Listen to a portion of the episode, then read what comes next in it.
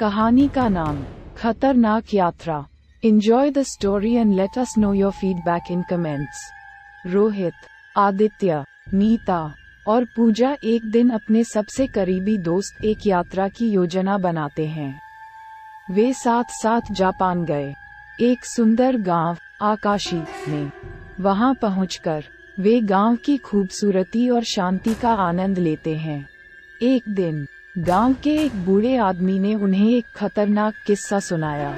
वह किस्सा कुर्रो ओनन नामक एक खतरनाक शख्स के बारे में था, जिसने गाँव के पास की जड़ियों में अपने शापित आत्मा को बाँध दिया था। वह कहता था कि रात को कुर्रो ओनन अपने प्राणी दिखाते हैं और उन्हें अपनी ओर खींच लेते हैं। और फिर वो लोग कभी वापस नहीं आते।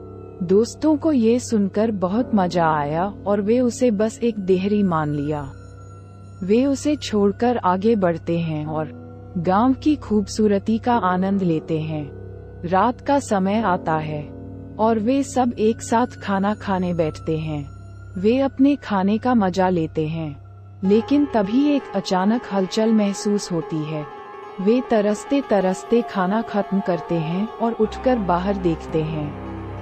गाँव की गलियों में, वे एक हॉलचल देखते हैं, अचानक से रात की शांति का ब्रेक लग जाता है। धीरे धीरे एक गहरे सियाह कपड़े में बंधे हुए, कुरो ओनन, आत्मा की आवाज़ आती है। आ जाओ, मेरी ओर आओ, दोस्तों की आँखों में डर दिखता है। लेकिन वे ब्रेवली बनकर बाहर निकलते हैं और कुरो ओनन की ओर बढ़ते हैं। गाँव की गलियों में देखते ही वे अदृश्य हो जाते हैं और कभी वापस नहीं आते। उसके बाद से, गाँव में उनकी खोज जारी है। लेकिन कोई भी उन्हें कभी नहीं देख पाता।